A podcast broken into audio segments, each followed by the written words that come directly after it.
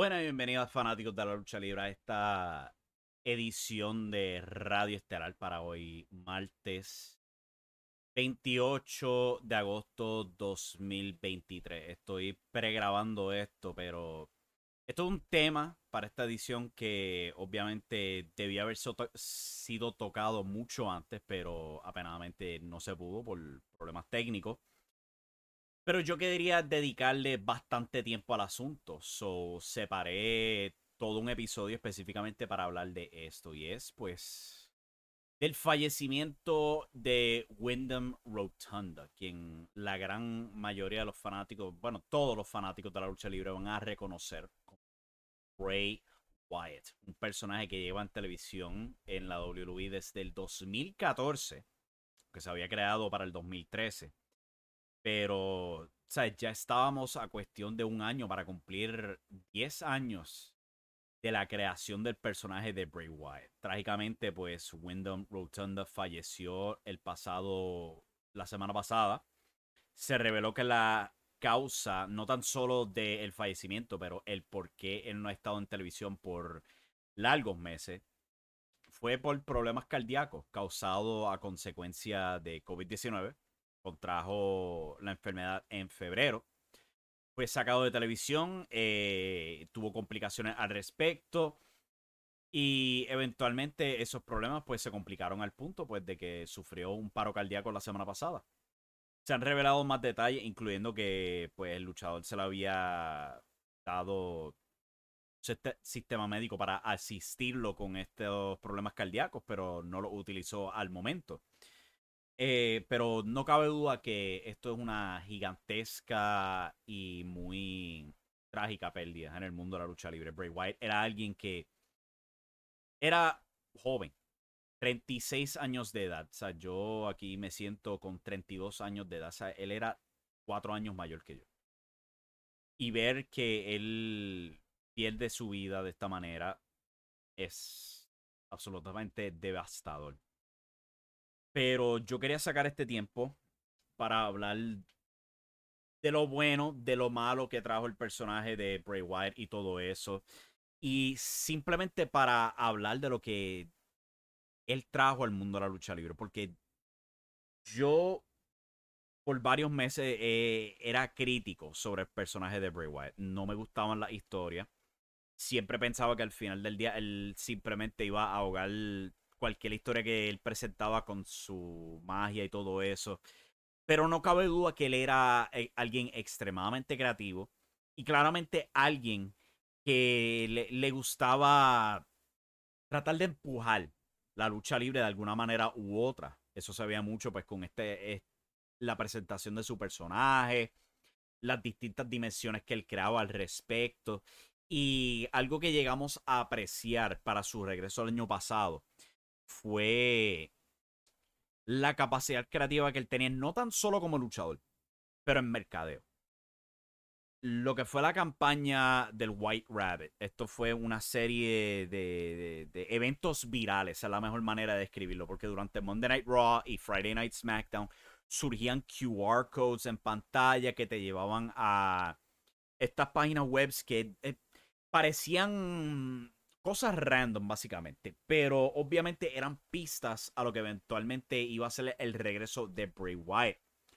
Hubo un famoso QR code de esto que simplemente te daban la pista 923.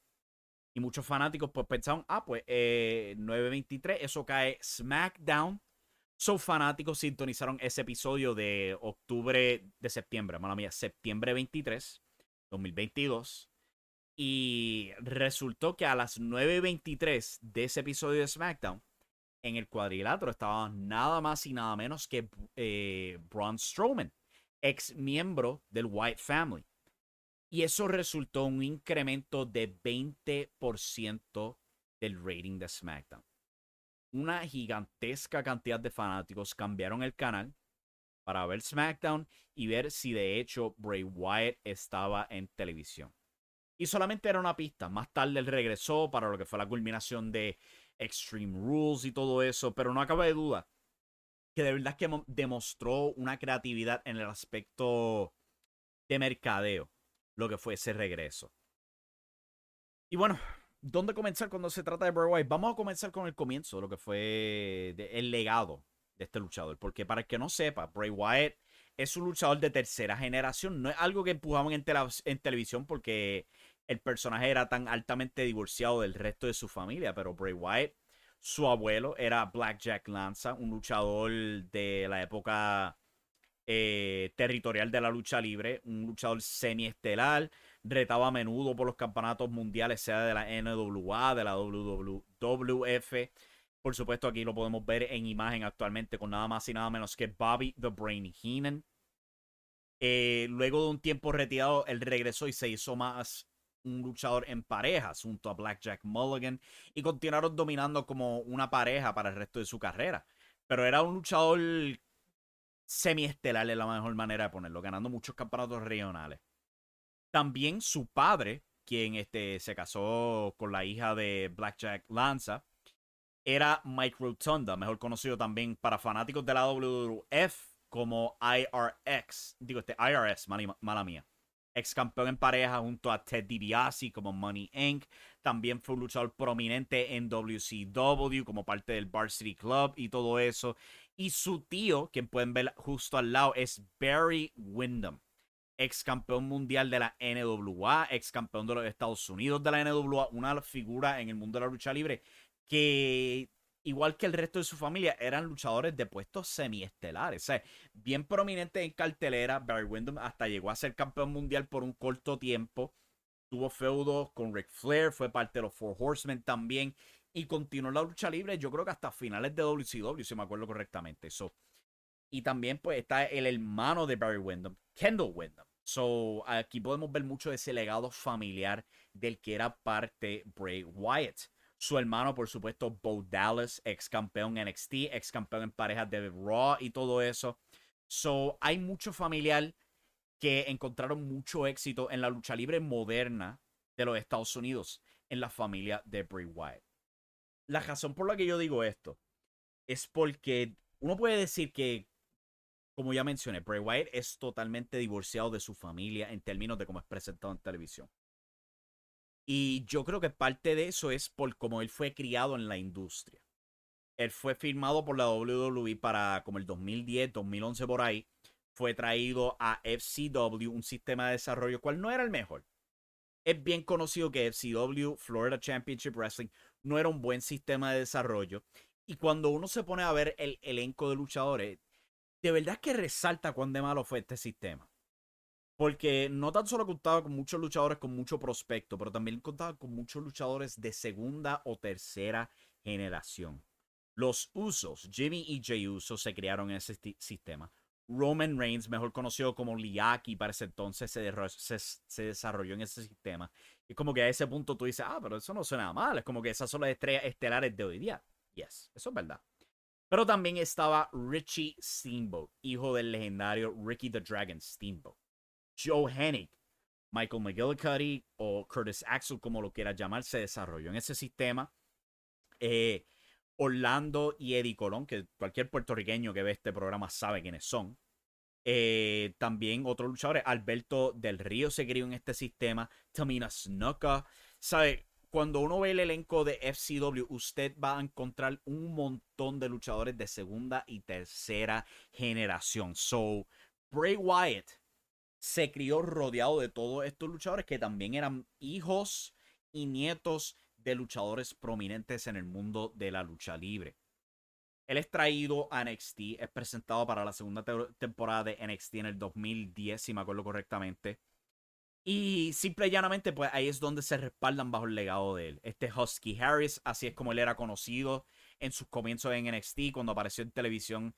Notaban que era, por supuesto, hijo de IRS y nieto de Blackjack Lanza, pero era algo que WWE estaba haciendo para este tiempo. Tú podías ser un luchador de segunda o tercera generación, pero por alguna razón no tenía el mismo nombre que, tu padre o tu abuelo.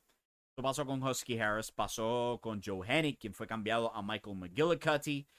Hombre extremadamente raro, no hacía nada de sentido, pero era algo que la WWE hacía. Y para esta temporada de NXT, eh, Husky Harris fue puesto bajo el mando de Cody Rhodes, otro luchador de segunda generación, eh, prominente para ese tiempo como un luchador intermedio. Y eventualmente, después de que culminó la temporada, no habían planes para Husky Harris, lo agajaron a él y a Michael McGillicuddy y lo añadieron a lo que era para ese entonces Nexus. El equipo de Wade Barrett ya se estaba rompiendo, cayó en manos de CM Punk y añadieron estos dos nombres simplemente por rellenar el nombre. Porque ya para el 2011, en ruta WrestleMania, Randy Orton simplemente los despachó. Despachó a todos los miembros de Nexus y cayeron de vuelta a FCW. Y aquí es donde Husky Harris se transforma en Bray Wyatt. En cuestión de meses, ya para el 2013, se crea lo que conocemos hoy día como Bray Wyatt. Un personaje que la mejor manera de describirlo sería este el personaje de Waylon Mercy en la película Cape Fear. Todo el mundo conoce, digo, yo digo todo el mundo. Pero en términos de conocimiento de Bray Wyatt, pues la gran mayoría de fanáticos tienden a conocer que de ahí es que se baja ese personaje. De una interpretación que hizo el actor Robert De Niro, que eventualmente reflejó lo que sería la creación de Bray Wyatt. Este mago de pantano es la mejor manera de describirlo. Que parecía con su carisma motivar a la gente a seguir sus órdenes. Así era como lo presentaba. Y cuando estaba en, FCW, como que, que le faltaba un pequeñito toquecito a ese personaje. FCW cambia a NXT. Y Bray Wyatt llega a NXT pero se lesiona. Sufre una lesión, se, se desgarra un bíceps, requiere cirugía, pero para ese entonces querían tenerlo todavía en televisión. So, se le ocurre la idea de tomar a un luchador independiente, Brody Lee, y lo juntan a otro luchador bien alto que era Eric Rowan. Le cambian el nombre a Brody Lee a Luke Harper, y ahí tienes Wyatt Family. Ese era el toque que le faltaba. Dos luchadores imponentes que demostraban que las palabras de Bray Wyatt eran capaces de motivar cambio en la gente. Y ahí tú tenías sus dos seguidores. Y esto fue un éxito en NXT. Y ya meses después llega a Monday Night Raw y a SmackDown. Y es puesto en un feudo con Kane. Y ya ahí es donde comienzan las cosas. Meses después, y yo creo que esto fue el gran éxito de todo esto cuando se trataba del personaje de Bray Wyatt, es que logra influenciar a Daniel Bryan lo motiva a unirse a su familia y Daniel Bryan por varias semanas se une como un miembro del White Family y todo eso. Y eh, era como que demostrar que la influencia de Bray Wyatt, cuando él hablaba, era capaz de cambiar hasta los luchadores estelares de la WWE.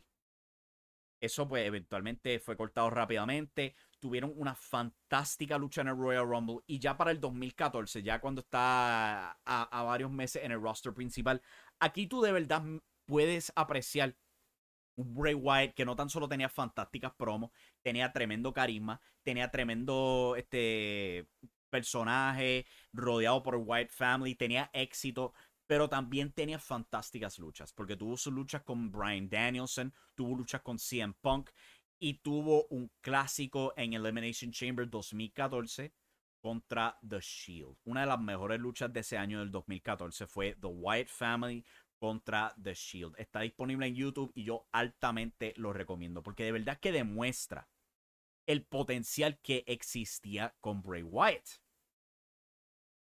Pero luego de ese clásico, aquí podemos apreciar esa imagen cuando estos seis se carean.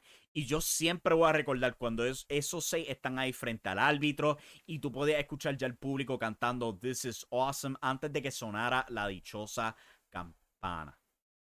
Después de esa increíble lucha, Bray Wyatt pasó a un feudo con John Cena. Y esto era un John Cena que ya estaba alejado de la escena estelar. Todavía no tenía su corrida como campeón de Estados Unidos, pero estaba en rebajo, se puede decir. Y todo el mundo veía este feudo con Bray Wyatt como una enorme oportunidad de de verdad establecer a Bray Wyatt. Ya como hicieron con Brian Danielson, ahora tienen la oportunidad con John Cena. Lo podían haber recreado, sin duda alguna. Y, el, y la historia en ruta al pay-per-view era sólida. Donde Bray Wyatt le saca en cara a John Cena que el público no lo aprecia. Siempre están eh, porreando que lo odian, que si es lo otro. Y ya es hora de que John Cena acepte eso. Cena se niega Llega la lucha y tienen una lucha bastante buena en WrestleMania 30. Donde Wyatt le tira sus, una silla a Cena y le dice, dame, dame con ella. Una tremenda historia. Es como que al fin yo te voy a virar a ti rudo. Pero al final del día, John Cena sobrepasa todo eso y logra derrotar a Bray Wyatt totalmente limpio. Y aquí es donde comenzamos a ver eh, el problema constante cuando se trata de Bray Wyatt. Porque pierde aquí. Y es como que, ¿cómo tú calientas la revancha? Lo, lo, lograron, tuvieron una revancha en Extreme Rules y siempre me voy a acordar del final porque era, eh, era el comienzo de los problemas cuando se trataba del personaje de Bray Wyatt. So, tienen una lucha en una jaula y John Cena está a punto de escaparse para ganar de nuevo. Pero aparece un niño, ¿sabes? un mocosito de como 8 o 9 años, se le para al frente de John Cena, evita que él salga de la puerta, agarra un micrófono justo como este y empieza a cantar. You know how to book flights and hotels. All you're missing is a tool to plan the travel experiences you'll have once you arrive. That's why you need Viator. Book guided tours, activities, excursions, and more in one place to make your trip truly unforgettable. Viator has over 300,000 travel experiences to choose from. Everything from simple tours to extreme adventures and all the niche, interesting stuff in between. So you can plan something that everyone you're traveling with will enjoy. Real traveler reviews give the inside scoop from people who've already been on the experiences you're considering. So you can plan with confidence. Free cancellation helps you plan for the unexpected. And 24 7 customer support means you can travel worry free. Download the Viator app now and use code Viator10 for 10% off your first booking in the app. Find travel experiences for you. Do more with Viator. Save big on brunch for mom, all in the Kroger app. Get half gallons of delicious Kroger milk for 129 each, then get flavorful Tyson natural boneless chicken breasts for 249 a pound, all with your card and a digital coupon. Shop these deals at your local Kroger today or tap the screen now to download the Kroger app to save big today.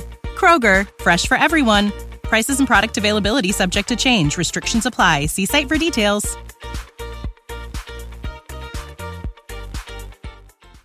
That he's got the whole world in his hands, pero con una voz demoníaca. Y ahí tú pasas de como que estar impresionado con Bray Wyatt a simplemente exclamar, What the fuck? Y él ganó la lucha tuvo su victoria pero con John Cena, pero ya a este punto como que, really?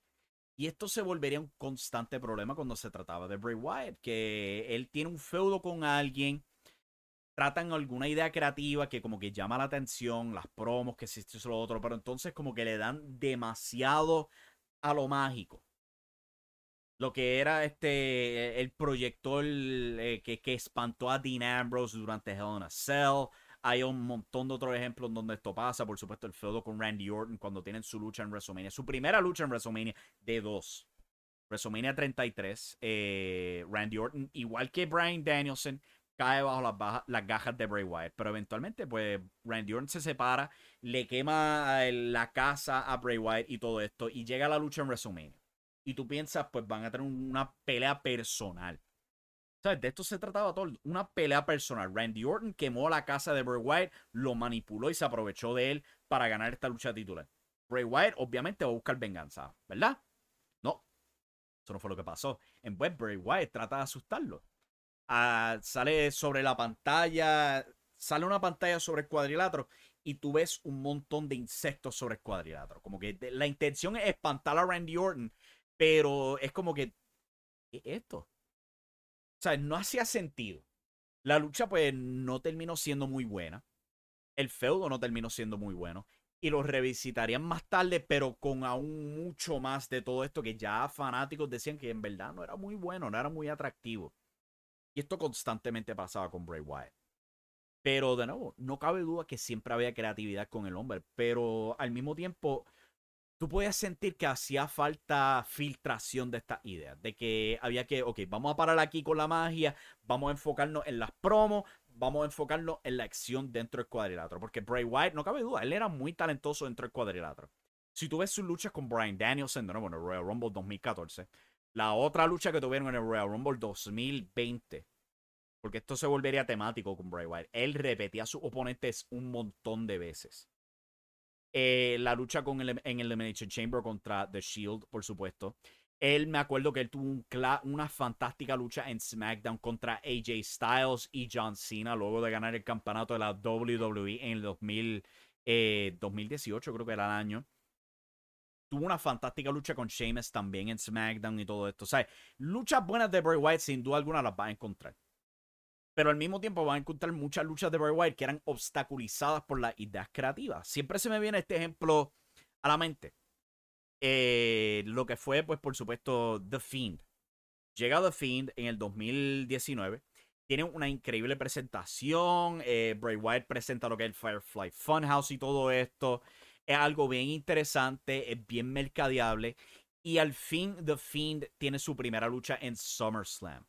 Y él tiene oponente a Finn Balor. Y entra a ese cuadrilátero, tiene una increíble entrada que verdaderamente te intimidaba. Y él simplemente agarra a Finn Balor y lo domina en cinco minutos. Le tuerce el cuello, lo planta con Sister Abigail y todo eso. Es un éxito absoluto. Pero el problema vino en el seguimiento, porque después de todo eso tú piensas, ok, mano, encontraron algo fantástico con, con Bray Wyatt y este concepto de The Fiend y todo eso. Pero de nuevo aceleran demasiado. Lo ponen en un feudo con Seth Rollins por el campeonato universal inmediatamente. Y rápidamente tú tienes este conflicto de, de, ok, es demasiado lo del personaje y como que no están ofreciendo bueno en el cuadrilátero. La ruta al evento, a lo que fue la lucha de ellos en Hell in a Cell, tiene a Seth Rollins, es como que yo no te tengo miedo, yo no te tengo miedo. Y viene Seth Rollins y quema el set del Firefly Funhouse. Era bien raro porque es como que Seth Rollins para ese entonces, él no se estaba haciendo el mejor eh, hombre por Twitter, porque era bien criticón de lo un Will Osprey, que se y lo otro. Era bien preponente Seth Rollins en Twitter. Algo que trataban de alejarse de eso en el cuadrilátero, en WWE, en televisión y todo eso. Pero esto abrió las puertas para los fanáticos tener una razón para odiarlo en televisión. Y ese fue el caso. Seth Rollins se presentó como este cobarde, básicamente, porque él decía que no tenía miedo, pero entonces viene, antagoniza a Bray Wyatt durante sus segmentos del Firefly Funhouse, se mete en el set, lo quema totalmente. Y cuando tienen su lucha en Hell in a Cell, ya el público estaba prepuesto para odiar a Seth Rollins. Añade a todo esto que la lucha no fue buena. Las luces son. Ponen estas luces rojas, como, ¿sabes? Para cuando Sin Cara tenía su lucha. Eh, Hell in Cell ya de por sí era pintado de rojo, no veían nada. Y tiene esta lucha donde Seth Rollins simplemente ataca y ataca y ataca y ataca y The, Fiend no vende nada. No fue una buena lucha. Y de nuevo, se puede tener una buena lucha. Vimos una buena lucha en SummerSlam con Finn Balor. Era cuestión de hacer algo rápido, llegar al punto, si, si Bray Wyatt va a ganar el campeonato, pues derrota a Seth Rollins rápidamente. Eso no fue lo que pasó. En vez tiene una descalificación en Hell in a Cell. So ya tú estás creando desánimo con los fanáticos, estás creando desagrado con los fanáticos, porque dentro del cuadrilátero se obstaculizan y no tienen una buena lucha. Y esto continuaría. O sea, eventualmente le dan el campeonato universal a The Fiend y tiene una corrida que no era la mejor, honestamente.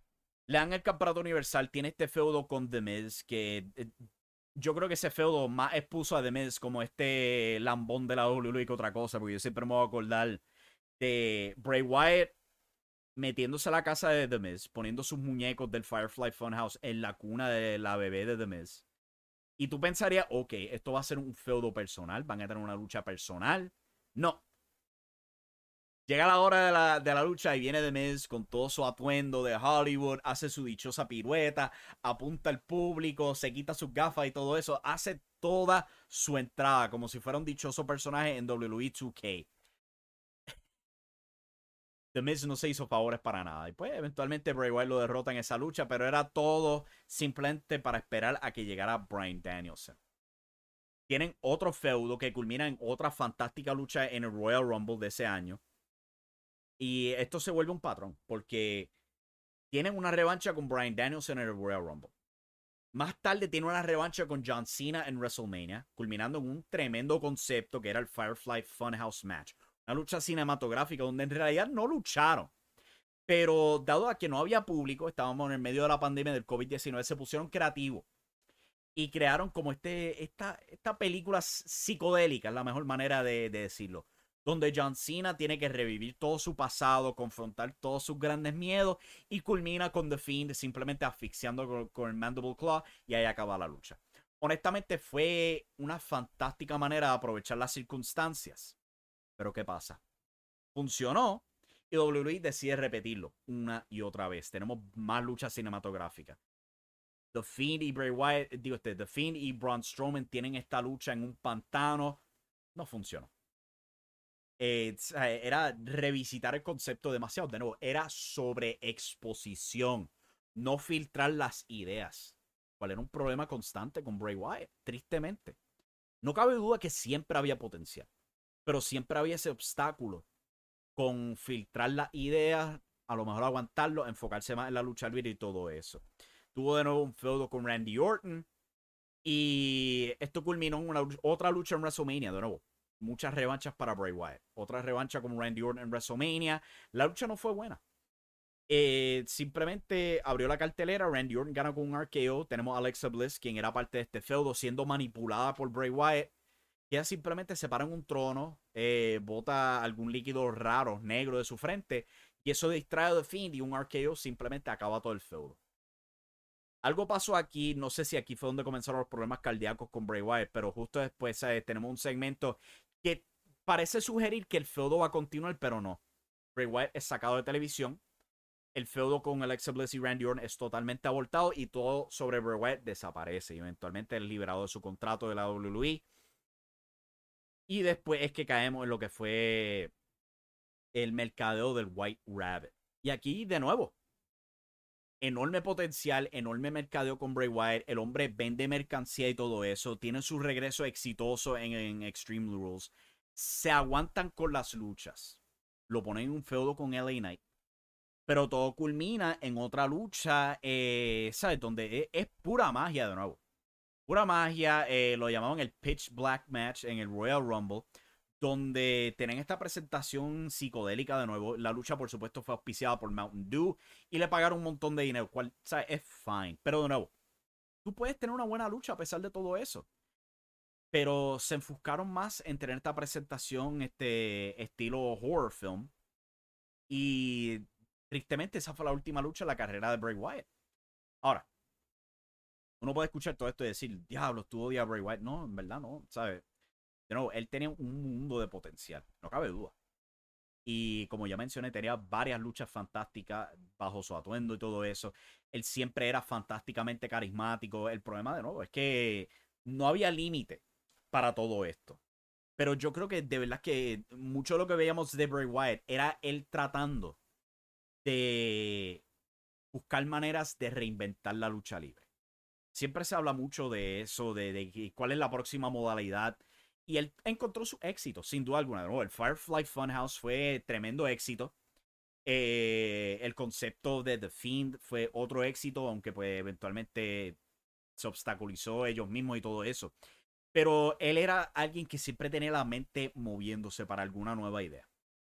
Y aunque yo no era fanático de la gran mayoría de esas ideas, de verdad que, que se merece el aplauso simplemente por pensarlo. Porque ustedes se podrían imaginar una mente así como productor sea de la lucha libre o de lo que sea, y simplemente como alguien que, se le ocurre estos nuevos conceptos y que encuentre éxito y todo eso, había gran potencial con Bray Wyatt, sin duda alguna. Y siempre había maneras de intentarlo de nuevo, siempre había maneras de, refrescar el asunto. De nuevo, yo no era fanático de Bray Wyatt después de un tiempo. Yo perdí a la fan como para el 2017, cuando ya yo veía el patrón de que están de nuevo con demasiada magia y están obstaculizando las luchas de nuevo. Para ese tiempo ya yo me había cansado. Pero antes de eso yo veía gigantesco potencial en Bray Wyatt, en la mercancía. El hombre dominaba cuando se trataba de la mercancía, de eso no cabe duda. Lo que fue, volviendo a lo que fue White Rabbit, ese mercadeo. Ahí sí que había gigantesco potencial para cosas para el futuro. Los QR codes, ¿sabes? Metiendo las líricas del tema de Aleister Black en una página, en el código de una página web. ¿Ok? eso es next level thinking cuando se trata de mercadear cosas. Y pudimos experimentar ese éxito, viendo el spike en los ratings de SmackDown. La mercancía estaba vendiendo a pesar de que todavía no era oficial su regreso. Y cuando el fin regresa, vaya, eso explotó. So, no cabe duda que había gigantesca, gigantesco potencial con Bray Wyatt. Y aunque yo no era el, el más grande fanático de él, mucha gente le encantaba el personaje, a pesar de todo eso. Y eso no se puede negar. So, de verdad que ver lo que, lo que fue el legado de Bray Wyatt, este luchador de tercera generación que encontró cómo definirse completamente divorciado de su familia, es impresionante. Y había más potencial para alcanzar sin duda alguna. Yo todavía estoy del creer que si hubieran podido filtrar correctamente a Bray Wyatt, porque tiene el ejemplo en Undertaker, sin duda alguna. Había muchas comparaciones entre Bray Wyatt y el Undertaker. Pero con Undertaker siempre había como. Siempre sentías que filtraba. ¿Sabes? A veces tú lo veías alzarse del ataúd y subía a los cielos. O cuando disparaba rayos de, sus manos y todo eso. Pero no era algo que tú veías constantemente cada semana. Yo pienso que eso era el problema con Bray Wyatt, que cada semana sentían la necesidad, o que hay que empujar más y más y más y más todavía. Y yo creo que creó más problemas de lo que estaban solucionando tristemente. Pero, bueno, él deja un gran legado. Yo honestamente pienso que sí, deberían introducirlo al Salón de la Fama. Eh, simplemente por recordarlo. Es alguien que falleció demasiado de joven. Eh, y, y de verdad que es, es bien doloroso, mano, porque es tan similar al fallecimiento de Brody Lee. El otro miembro del White Family, cuando era conocido como Luke Harper, él también tuvo sus problemas médicos, desapareció de televisión y de repente se nos fue. De cantazo. Y era tan chocante. Y, ¿sabes? Ver ese tributo que tuvieron en SmackDown y ver a Eric Rowan ahí de frente es como que diablo, mano. De verdad que duele un montón porque es como que enterrar a otro compañero de su grupo duele, de verdad que duele. Y Braun Strowman es otro, ¿sabes? Yo no soy tan fanático de Braun Strowman tampoco, pero, ¿sabes? Aprender que Braun Strowman es el padrino de uno de los bebés de Bray Wyatt. Y también recordar que Bray Wyatt tiene cuatro, cuatro niños. Y esos cuatro niños ahora están sin su padre. Eso es devastador, sin duda. Pero sí, en general, eh, eso es una retrospectiva con mi punto de vista de lo que fue la carrera de Bray Wyatt. Un hombre que no cabe duda que era extremadamente talentoso, que tenía gran potencial. Y a lo mejor no tenía el mejor guía para filtrar esas ideas, pero siempre tenía ideas. Era alguien que siempre estaba moviéndose. ¿sabes? Mientras la lucha libre se mueve a favor de tener fantásticas luchas, él buscaba algo extra no tan solo las fantásticas luchas, pero crear este personaje, este mythos, para decirlo de esa manera. Porque eso es algo que no se aprecia. Mientras vemos el crecimiento de, franquicias como Marvel, eh, Star Wars y todo esto, pues Bray Wyatt trató de hacer algo similar. De nuevo, yo no era el mejor fanático de todo eso, pero él trató. y eso vale para mucho. So, con eso en mente, pues que descanse en paz eh, siempre es bien difícil de hablar de este clase de tema, pero pues con eso en mente, muchas gracias por sintonizar y nos vemos la próxima. Se me cuida.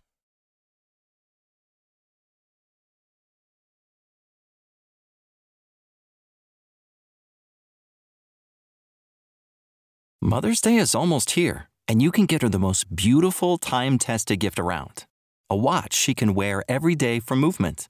Whether mom's into classic dress watches, rare and refined ceramics, or tried and true bestsellers, Movement has something she'll love. And right now, you can save big on the best Mother's Day gift ever with up to 50% off site wide during Movement's Mother's Day sale at MVMT.com. Again, that's up to 50% off at MVMT.com. Without the ones like you, who work tirelessly to keep things running, everything would suddenly stop Hospitals, factories, schools, and power plants, they all depend on you. No matter the weather, emergency, or time of day, you're the ones who get it done. At Granger, we're here for you with professional grade industrial supplies. Count on real time product availability and fast delivery. Call clickgranger.com or just stop by. Granger for the ones who get it done.